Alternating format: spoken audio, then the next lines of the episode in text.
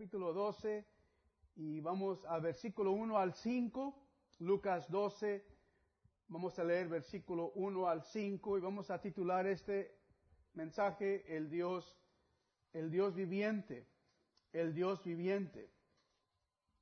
En esto, juntándose por millares las multitud, tanto que unos a otros se atropellaban, comenzó a decir a sus discípulos primeramente, guardaos de la levadura de los fariseos, que es la hipocresía, porque nada hay encubierto que no haya de descubrirse, ni oculto que no haya de saberse. Por tanto, todo lo que habéis dicho en tinieblas, a la luz se oirá, y lo que habéis hablado al oído en los aposentos, se proclamará en las azoteas. Mas os digo, amigos míos, no temáis a los que matan al cuerpo, y después nada más pueden hacer. Pero os enseñaré a quién debéis temer. Temed a aquel que después de haber quitado la vida, tiene poder de echar en el infierno. Sí, os digo, a este temed. Vamos a hacer oración. Señor, oramos que nos des este día el pan nuestro, Padre poder proclamar, Señor, tu grandeza, poder proclamar tu gloria, Señor, poder por una hora, por una sola hora, Señor, poder a través del Evangelio anunciar la grandeza de tu nombre. Oramos, Señor, que el mensaje que salga de este púlpito alcance a aquel que no te conoce esta mañana y que nosotros, tu pueblo, Señor, nos escudriñemos, que nosotros, Señor, escudriñemos nuestros caminos y que volvamos a ti, oh Señor Dios. Tú eres el Dios que hace volver el corazón del pueblo tuyo a ti.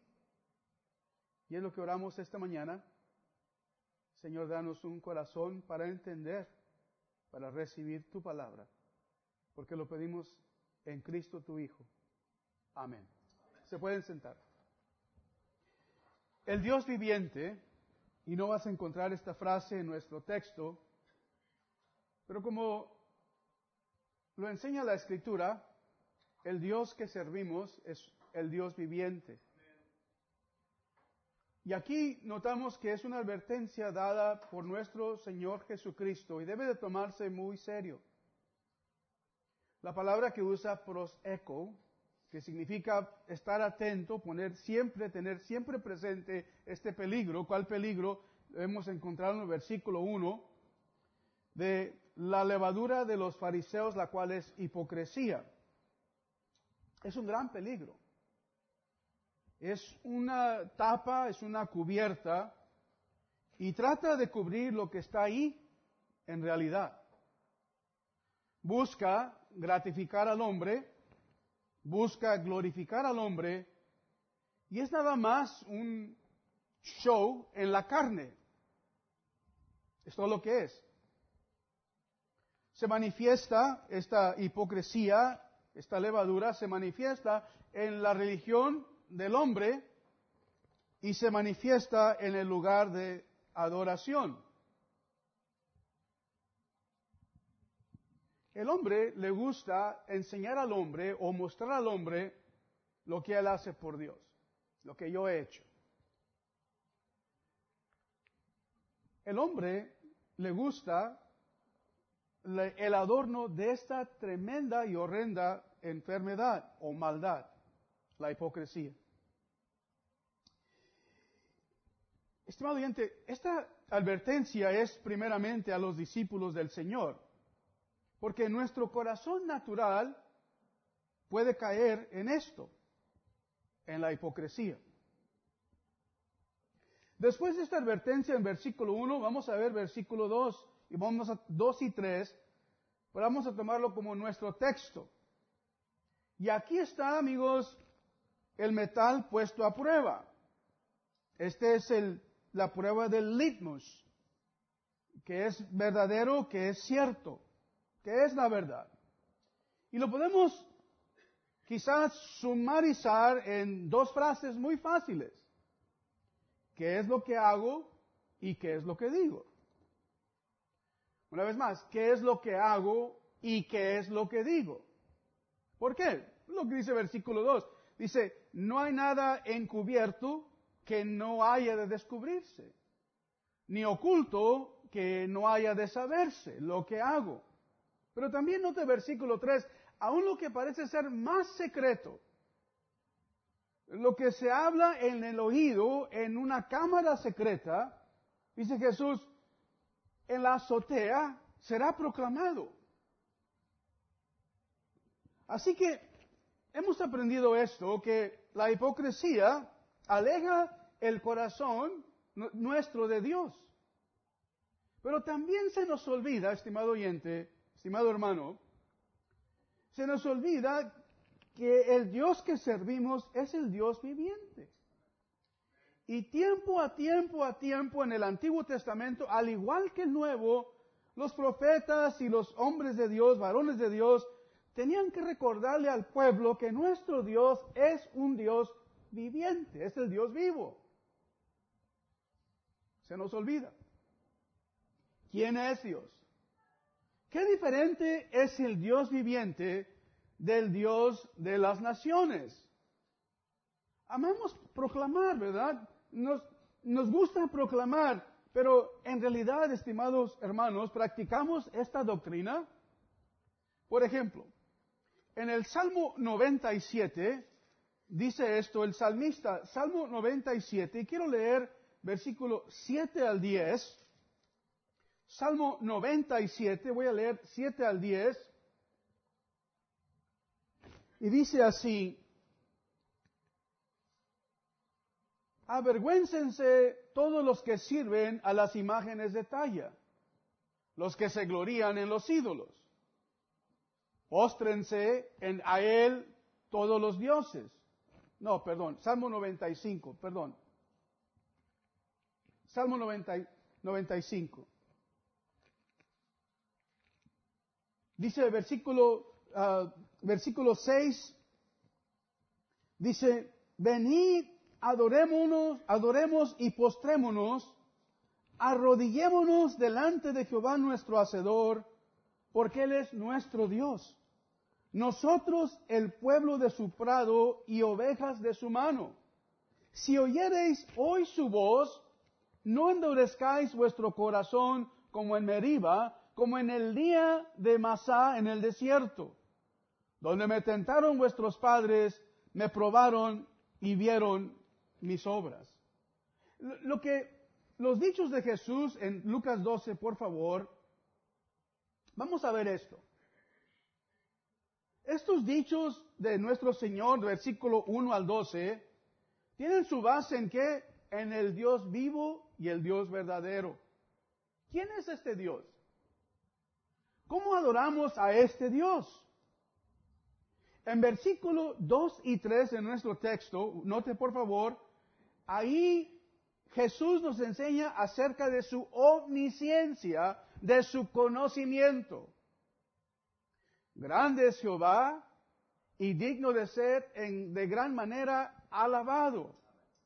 Su entendimiento es infinito, infinito. Él conoce el número de las estrellas. Él cuenta su número y nombra cada una de ellas. Tal es su conocimiento. Tal es su sabiduría. Y en versículos 2 y 3, Jesús nos habla de la omnisciencia o el conocimiento de nuestro Dios. Todo lo sabe, todo lo conoce. Segundo, en versículos 4 y 5 nos habla de su omnipotencia. Porque nosotros, estimados hermanos, tenemos este eh, temor al hombre, el temor a la muerte. Pero nuestro Dios es el que gobierna el corazón de todos los hombres. La suerte se echa en el regazo, pero la disposición de ella es de Jehová nuestro Dios. No solo controla, estimado, estimado hermano, a todo hombre, así que no tenemos que temer lo que pueda hacer el hombre. Pero también, note también, estimado oyente, tiene potestad, versículo 5, no solo de quitarte la vida, pero de echar tu alma en el infierno. Su omnipotencia. Su pie deslizará a su tiempo.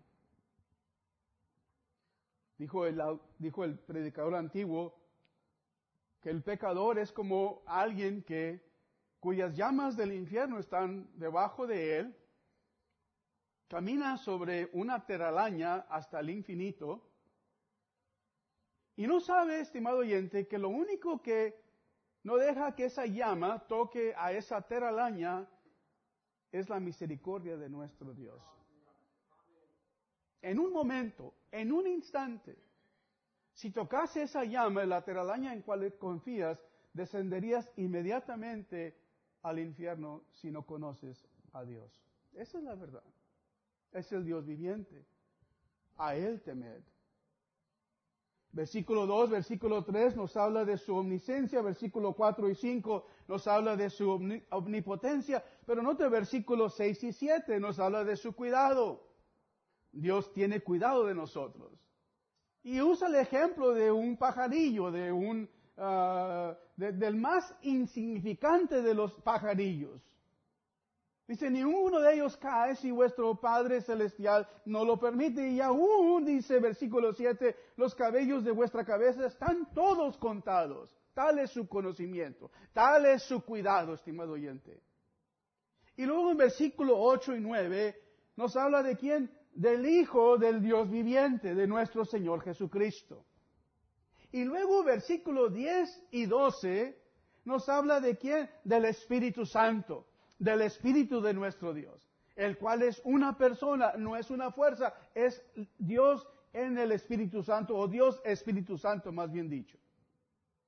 Así que vamos a tomar estas dos frases. ¿Qué es lo que hacemos y qué es lo que decimos? Versículo 2, por favor, note aquí, ¿por qué? Nada, nada. Esa palabra nada, estimado oyente, es un negativo absoluto, absoluto.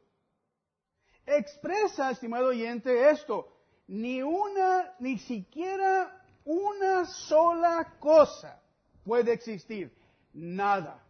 Por ejemplo, cuando Jesús le responde al hombre joven rico, le dice, ninguno hay bueno sino uno, Dios.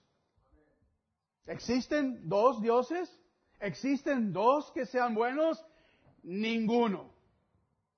¿Puedo hacer yo algo encubierto? ¿Puedo yo encubrir algo del cual no sepa Dios? Versículo 2, nada. Absolutamente nada. La palabra encubrir significa de cubrir y seguir cubriendo. Lo cubrí una vez y lo sigo cubriendo al presente. Estimado oyente, ese es el peor error que podemos hacer ante nuestro Dios. ¿Qué es lo que desea Dios? Que volvamos nuestro corazón a Él. Que regresemos del mal camino, porque hay muchos caminos que llevan a la muerte y solo un camino que lleva a la vida. Solo un camino. Hay camino que le parece bien al hombre, pero el fin de tal camino es la muerte. Y también note versículo número 3 o versículo 2, lo oculto, los cruptos, lo escondido. No solo oculto, pero escondido también. Pero ¿qué dice el Señor tocante a eso? Versículo 2. Dice, lo que está encubierto se va a revelar, se va a descubrir. Lo que está escondido, dice, se va, se va a conocer, pero note, cuando dice versículo 2 al fin, dice que no haya de saberse, no solo se va a dar a conocer a todos, pero también quién, Dios lo conoce. Así que podemos hacer esta pregunta. Pensé, vamos a preguntar a las personas del Antiguo Testamento. Vamos a, hacer vamos a hacerle pregunta a ellos si la cubierta que ellos usaron les ayudó, si la cubierta que ellos tomaron les ocultó. Y vamos a aplicarlo en nuestras vidas. Vamos a hacer la pregunta a nuestros primeros padres. Vamos a preguntarle a Adán y a Eva, porque fueron los primeros, estimados, en Génesis 3, versículo 7, dos preguntas que surgen del Génesis. Inmediatamente, ¿dónde estás tú? Y segundo, ¿qué has hecho? ¿Dónde estás tú? ¿Y qué has hecho? dices tú, bueno, José ahí enseña que Dios no sabe. No, al contrario. Cuando Dios hace estas preguntas, estimado oyente, quiere que, por ejemplo, como en Isaías, vengamos y hagamos cuentas, dice Jehová el Señor. Vamos a hacer cuentas. Tú ponte de acuerdo con lo que yo te estoy diciendo. Es lo que dice el Señor. Él conoce todo tu pecado. Él conoce el, más escondido de tus pecados. Y, estimado, lo que desea Jehová es que tú hagas cuenta que salves esta deuda, la cual no puedes hacer por ti mismo, sino que confíes en su Hijo Jesús para perdón de todos tus pecados. Y Él lo hará. Si oyeres, si obedecieres, tus pecados que son rojos como el carmesí vendrán a ser como blanca lana. Vamos a preguntar a los primeros padres. En Génesis 3 y versículo 7, vamos a preguntarles si este delantal, si esconderse de Dios funciona. Note lo que dice versículo 7, dice, fueron abiertos los ojos de ambos y conocieron que estaban desnudos. Entonces cosieron hojas de higuera y se hicieron delantales. Oyeron la voz de Jehová, Dios que se paseaba en el huerto al aire del día, y el hombre y su mujer se escondieron de la presencia de Jehová, de Dios, entre los árboles del huerto. Más, más, note aquí, Jehová Dios llamó al hombre y le dijo, ¿dónde estás tú? ¿Acaso Dios no sabe? Dios se sabe exactamente dónde está Adán. Y te digo esta mañana, Dios sabe exactamente dónde estás tú, oh estimado oyente. Exactamente. Él respondió, oí tu voz en el huerto, tuve miedo porque estaba desnudo y me escondí. Y desde entonces, hermanos, desde entonces la respuesta al hombre es encubrir su pecado de Dios. Es tratar de esconderlo. Es tratar de encubrirse. Es tratar, estimado oyente, de hacerlo en tinieblas. Pero nada de eso funciona. Por ejemplo, el siguiente ejemplo. Lo encontramos en el capítulo que sigue, en Génesis. En Génesis capítulo 4, la primera pregunta es, ¿dónde estás? La segunda pregunta, ¿qué has hecho? ¿Qué has hecho? En Génesis 4 vamos a preguntarle a Caín. Caín, versículo 8, dice, dijo Caín a su hermano Abel, salgamos al campo. Y aconteció que estando ellos en el campo, Caín se levantó contra su hermano Abel y lo mató. En el campo, a solas, no hay testigos. No sé cuántos habitantes hay a este tiempo, quizás nada más sean los cuatro. No hay testigos. Pero note, versículo 9, Jehová dijo a Caín, ¿dónde está Abel, tu hermano? ¿Acaso no sabe Jehová? ¿Acaso hay lugar que se pueda esconder el hombre que Jehová no sabe? ¿Acaso es solo Dios de los valles y no Dios de los montes también? Note, él respondió, no sé. ¿Soy yo acaso guarda de mi hermano? Él le dijo, ¿qué has hecho? Una vez más, ¿qué has hecho? La voz de la sangre de tu hermano clama desde a mí, desde la tierra, la voz.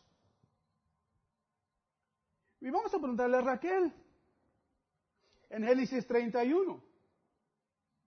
¿Sabes que en todo esto vemos al Dios viviente? El, que tiene oídos no oirá. El que tiene ojos no verá. El que hizo al hombre y le dio una vez más entendimiento no entenderá.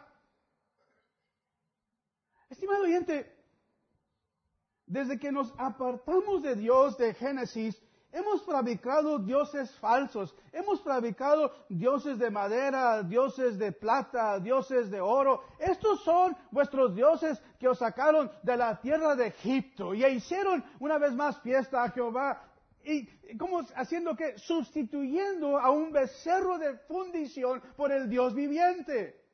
Ese no es el Dios que te sacó de la tierra de Egipto, de la tierra de servidumbre.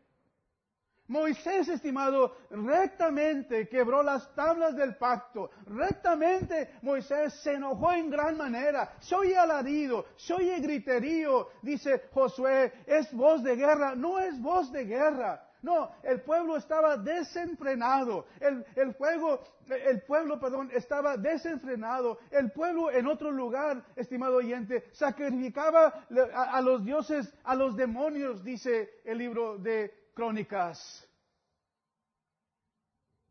Moisés toma el becerro, lo muele y se lo da de comer al pueblo. Ese no es tu Dios. Ese no es tu Dios. El Dios estimado de la Biblia, el Dios, el que creó el universo, es el Dios viviente. A Él temed, a Él adorad, a Él servid.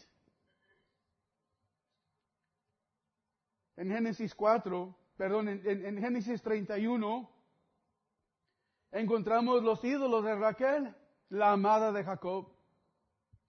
¿Sabes que ella guardó este secreto? Su padre Labán fue engañado por ella. Génesis 31, 32. Génesis 31, 32 Dice, respondió Jacob y dijo a Labán, porque tuve miedo, pues pensé, quizás me quitarías por fuerza tus hijas. Aquel, note lo que dice versículo 32, aquel en cuyo poder hallanes tus dioses, no viva. Delante de nuestros hermanos reconoce lo que yo tenga tuyo y llévatelo. Jacob no sabía que Raquel los había hurtado. Jacob no sabía. Labán no sabía. Entró Labán en la tienda de Jacob, en la tienda de Lea, en la tienda de las dos siervas y no los halló. Y salió de la tienda de Lea, entró en la tienda de Raquel. Pero tomó Raquel los ídolos, los puso en una alabarda de un camello y se sentó sobre ellos. Y buscó Labán en toda la tienda y no los halló. ¿Cómo sabe el autor de Génesis que Raquel tomó estos ídolos los puso debajo de la silla del camello y se sentó. Porque el Dios viviente todo lo sabe, todo conoce. Nota, por favor, versículo número 35. Ella dijo a su padre, no se enoje mi Señor, porque no me puedo levantar delante de ti. Estoy con la costumbre de las mujeres y él buscó, pero no halló los ídolos. Oh, todo lo que el hombre hace para guardar a estos ídolos. ¿Y qué diremos? Del agujero de Ezequiel, en Ezequiel capítulo 8. En Ezequiel capítulo 8, aquí nos habla a través de una metáfora. Están escondidos, están en el, en el templo, están adorando, pero no están adorando al Dios vivo. Pero nadie sabe. Hay 70 varones de Israel. Están las mujeres también adorando. Pero no están adorando, estimados oyentes, al Dios viviente. Están adorando a Tamuz. Están adorando a dioses falsos. Están adorando, estimados, a las imágenes de Egipto. ¿Quién se da cuenta? Bueno, note lo que dice mm, el libro de Ezequiel. capítulo 8, por favor, y voy a, leer solamente versículo 7. Y me llevó a la entrada del atrio, miré aquí en la pared un agujero. Y me dijo, hijo de hombre, cada hora en la pared y cabe en la pared una puerta. Me dijo, me dijo luego, entra y ve las malvadas abominaciones que estos hacen ahí. Entré pues y miré toda forma de reptiles, de bestias abominables, todos los ídolos de la casa de Israel estaban pintados en la pared por todo alrededor. ¿Quién está adorando a estos dioses? ¿Quién sabe, estimado oyente, quién recibe la adoración? Note versículo 11. Delante de ellos estaban setenta varones de los ancianos de la casa de Israel. Y menciona a los ancianos porque los ancianos debe de haber sabiduría, debe de haber entendimiento, debe de haber devoción, debe de haber el liderazgo, estimados oyentes, de llevar, adorar al Dios vivo, al Dios verdadero. Pero estos no. Hazanías, hijo de Safán, en medio de ellos, cada uno con su incensario en su mano. ¿A quién están adorando?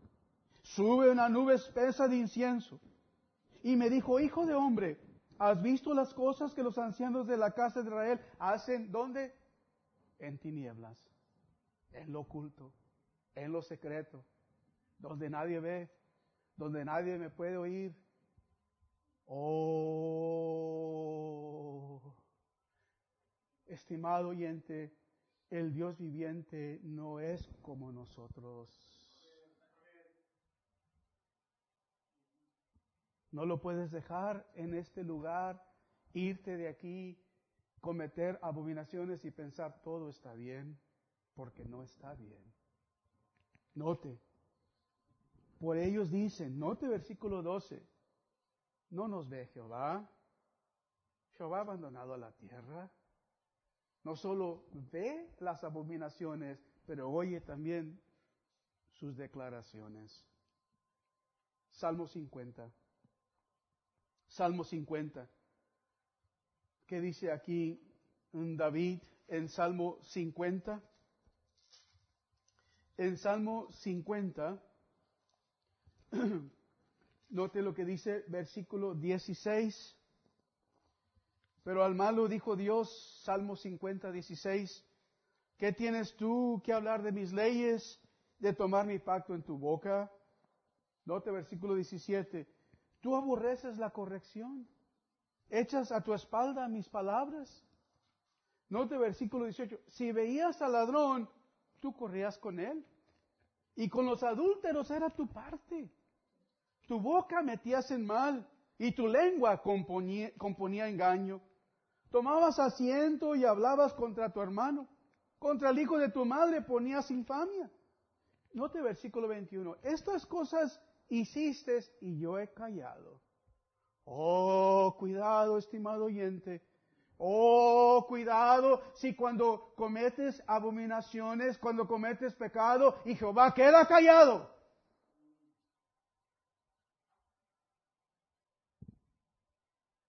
Si Jehová no te castiga, si Jehová no te corrige, si Jehová no te disciplina, eres bastardo o bastarda y no hijo de él. Hebreos capítulo 12 lo dice. Yo he callado. Pero note, versículo 21, pensabas de cierto que sería yo como tú, pero te reprenderé y las pondré delante de tus ojos. Entended ahora esto, los que os olvidáis de Dios, no sea que os despedace y no haya quien libre. Ese es el Dios de las Escrituras. Ese es el Dios viviente. Ese es el Dios eterno. Ese es el Dios, estimado oyente, de Abraham. Es el Dios nuestro. Es el Dios vivo y verdadero. Salmo 139. Otro salmo. Salmo 139. Note lo que dice Salmo 139 y versículo 7, aquí el salmista dice, versículo número 7, ¿a dónde me iré de tu espíritu? ¿A dónde me voy a ir? ¿A dónde me voy a esconder? ¿A dónde me voy? Estimado oyentes, es triste, ¿sabes? Es triste, es triste, es triste. Lo he, lo he, lo he testificado, he visto personas, estimado oyentes, que, que, se arrastran, que se arrodillan por, por, por, por, kilómetros ah, para dar ofrenda a un ídolo que no se puede mover, que no los puede salvar, que no los puede oír que no, no, les puede ayudar, pero ellos hicieron una promesa de hacer esto, de llevar esto, etcétera, y lo cumplen. Pero aquí está el error. Piensan que ese ídolo puede hacer algo.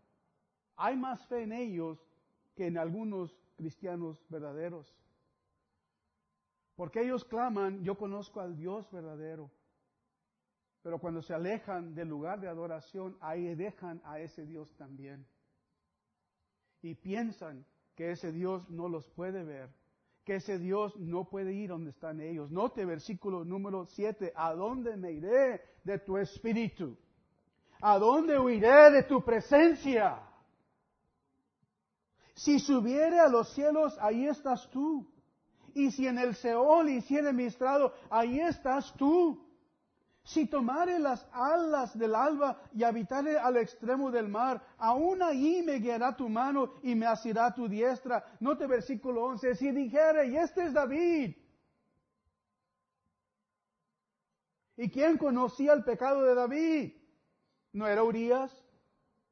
¿No era Joab? ¿No eran sus capitanes? ¿No eran sus generales? Pero viene un profeta estimado oyente, y le dice a David, deja decirte una historia muy bella, David, acerca de una oveja, un hombre rico que tenía varias ovejas, y este hombre tenía una singular oveja, la cual amaba mucho, comía de su plato, estaba en su regazo, y David se está gozando porque David es un pastor.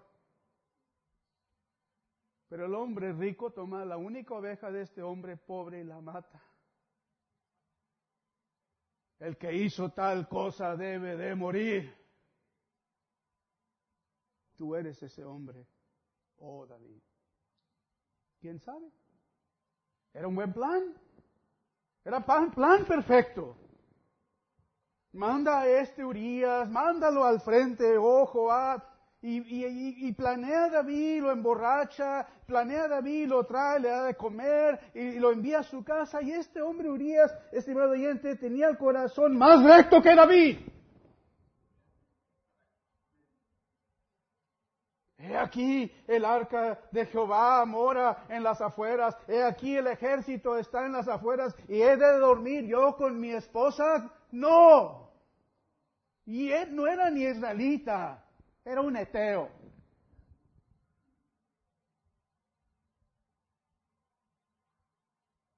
Plan perfecto. Ah, ya sé qué haré. Les manda una carta y la envía por el mismo Urias, dale esta carta a Joab. Que dice, es, su carta de muerte. Ponlo al mero enfrente. Y cuando esté en medio de la batalla, cuando esté más recia la batalla, apártense todos de, de Urias para que lo maten. Y manda nuevas Joab. Oh, qué hipocresía, qué falsedad de David. ¿Quién, quién lo envió enfrente? ¿No sabéis cómo murió Abimelech? Una mujer tiró una piedra de la pared, le descalabró. Oh, y, lamentó y hizo todo duelo David. Y pensaba que todo estaba bien, pero no sabía que esto había desagradado a Jehová.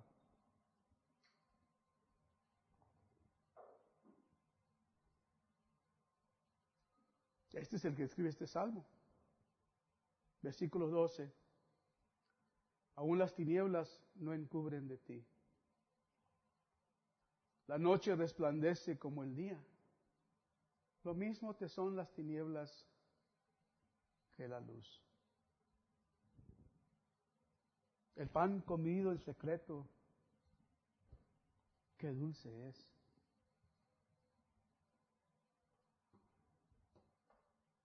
Daniel 2. Daniel 2, 22. Este es el Dios de los profetas. Este es el Dios, estimado oyente, no solo del Antiguo Testamento, es el Dios del Nuevo Testamento y te lo voy a comprobar en un momento. Las enseñanzas de Jesús. En Daniel, no, más un versículo, versículo 22, Él revela lo profundo y lo escondido. Él. No hay nada oculto que no ha de descubrirse, nada cubierto que no ha de revelarse.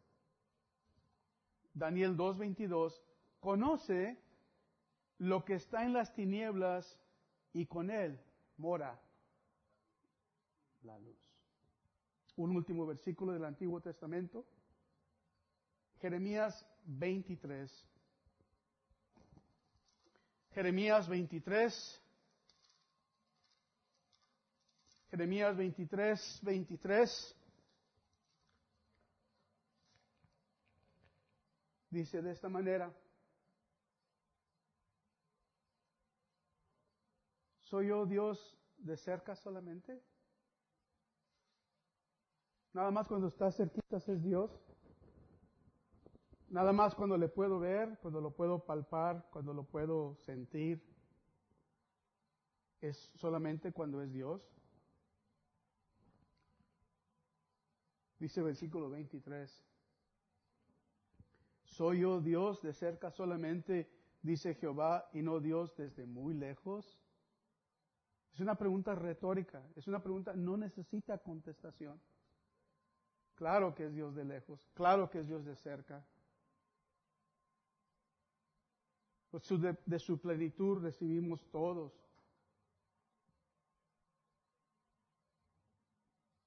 Dice el versículo 24, nota aquí. ¿Se ocultará alguno, dice Jehová, en escondrijos que yo no lo vea? ¿A cuál escondite has escogido para esconderte de Dios? Dime.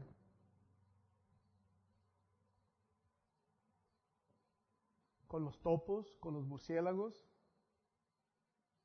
Los murciélagos buscan estos escondidos, ¿verdad? En las, en las cavernas más oscuras.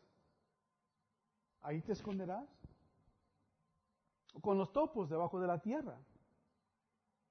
¿Y sabes algo similar del topo y del murciélago? Los dos están ciegos.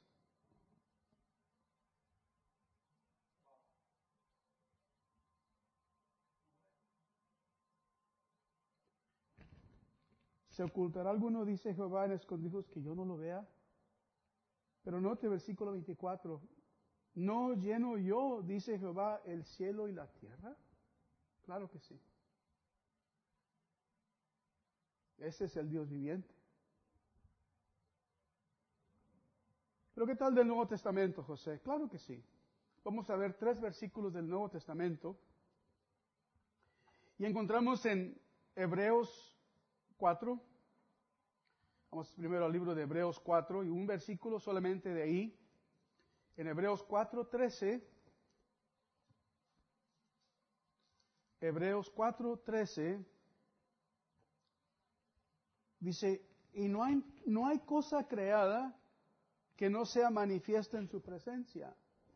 Antes bien, todas las cosas están desnudas y abiertas a los ojos de aquel a quien tenemos que dar cuenta. Y fueron abiertos los libros. Un gran, vi un gran trono blanco y fueron abiertos los libros.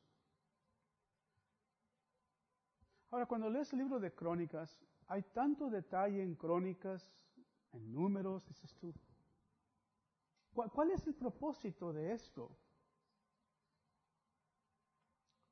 Simplemente darte a saber, Jehová conoce todo hombre, todas sus acciones, sean buenas o sean malas. Jehová no necesita libro para saber. Jehová no necesita libro para juzgar. Dice, y el resto de los hechos de David están grabados en el libro de Had, en el libro de otro profeta, los cuales ni tenemos aquí. Pero Jehová sabe lo que hizo David.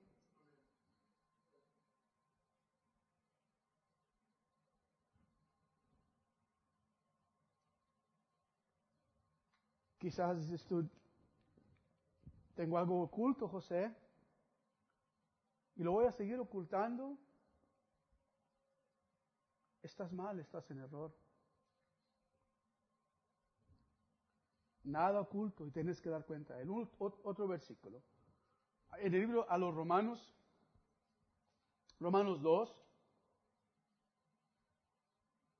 Romanos 2 y versículo 16.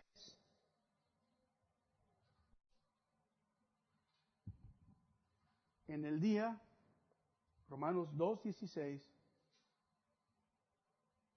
en que Dios juzgará por Jesucristo, por Jesucristo, los secretos de los hombres conforme a mi evangelio. Corintios, el libro que sigue, Corintios 4. Corintios 4 y versículo 5. Primera Corintios 4, versículo 5, note aquí. Así que no juzguéis nada antes de tiempo, hasta que venga el Señor. El cual, note aquí, aclarará también lo oculto de las tinieblas y manifestará las intenciones de los corazones y entonces cada uno recibirá su alabanza de Dios. Dios lo va a manifestar. Lo que hemos hecho. Y lo que hemos dicho. Será proclamado. En, lo más secreto, cuando Jesús usa, estimado, la metáfora de, del aposento, es, el lugar más secreto de la casa, es el más íntimo. Y ahí, en lo más secreto, le dices a alguien en el oído un secreto. Nadie va a saber, nadie va a saber lo que dije. Jesús dice, será proclamado en lo más alto, en la azotea. Ustedes que algunos otros somos de México, ¿recuerdan? En aquel tiempo ponían, hacían las casas ya sea de, de, bloque, las hacían de adobe y ponían arriba de, de cemento. Y arriba, estimado oyente, ponían el maíz para que se secara, ¿verdad? O para guardar un almacén. Desde lo más alto de la casa se proclamará lo que hemos dicho en secreto. Lo más secreto. Dios escucha nuestras palabras. Primera de Timoteo.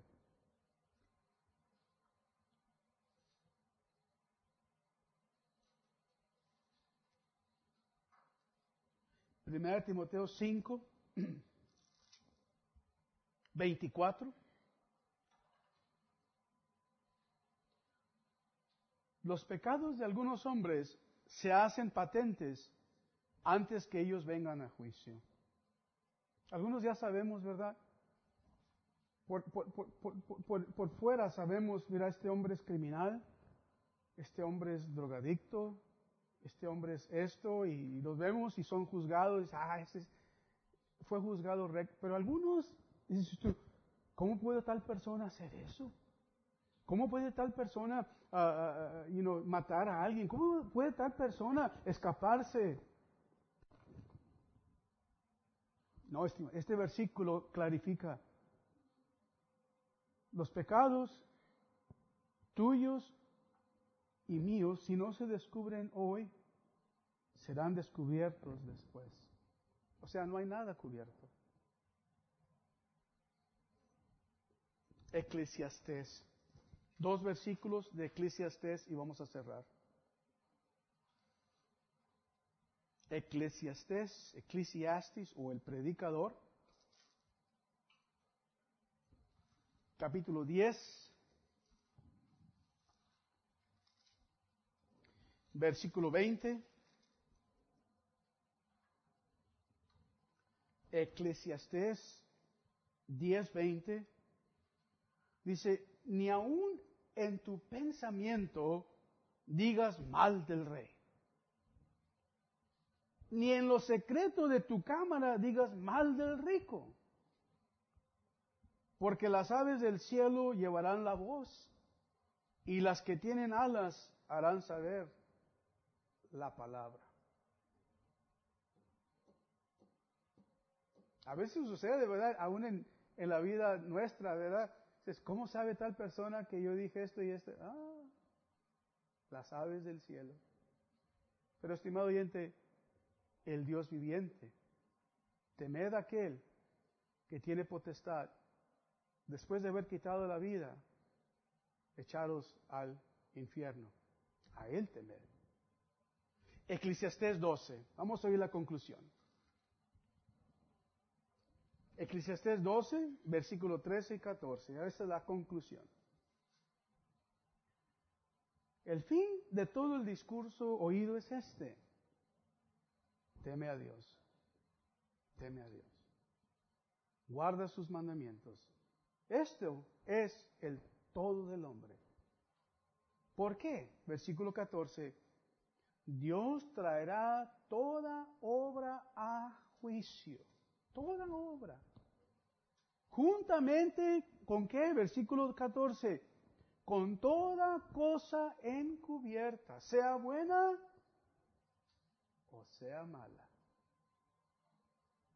Lo que hemos hecho, lo que hemos dicho, serán traídas al juicio.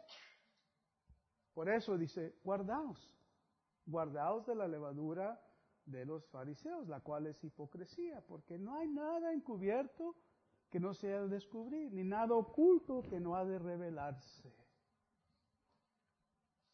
Vamos a ponernos de pie. Las palabras de Jesús son muy, son muy difíciles, son, son, son.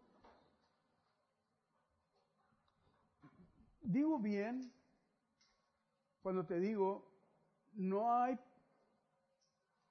alguien que te ame más y en verdad que Jesús. Lo digo sinceramente. No hay quien ame más al pecador que Jesús. Sus palabras son las más sinceras, las más llenas de amor, las que te dicen, ven a mí, las que te dicen, clama a mí, haya descanso en mí.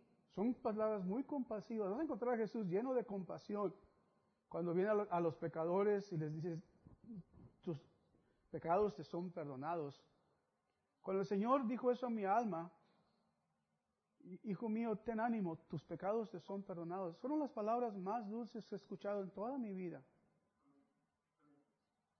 Pero también realiza esto, que Jesús habla más del castigo eterno, de la realidad de lo que viene después de esta vida, de la realidad lo que es la falsa religión. No hay, no hay más profeta que Jesús que hable de estas cosas. Porque, estimado oyente, si mueres sin Jesús, si mueres pretendiendo solamente, de nada te vale, de nada te vale, de nada te sirve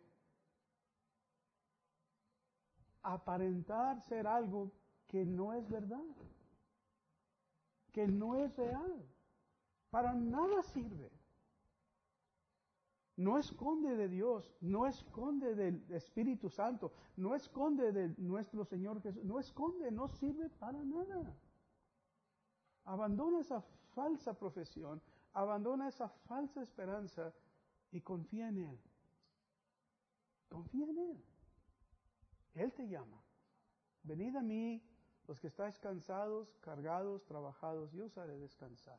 Es su promesa. ¿Ok? Vamos a orar. Padre, este mensaje es, difícil de proclamar y sé que es difícil de recibir, Señor. Son bellas palabras, porque es tu palabra, y son inspiradas por ti, Señor. Y pido, Padre, que esta mañana tomes lo tuyo y por favor aplícalo a cada corazón aquí presente. Señor, que nos quites todos estos juguetes mundanos, todo lo que nos aparta de ti, Señor el resto que nos queda de nuestras vidas, dedicarlo a ti, Señor, volver a ti, o alabarte como eres digno. Perdona nuestras ofensas, Señor.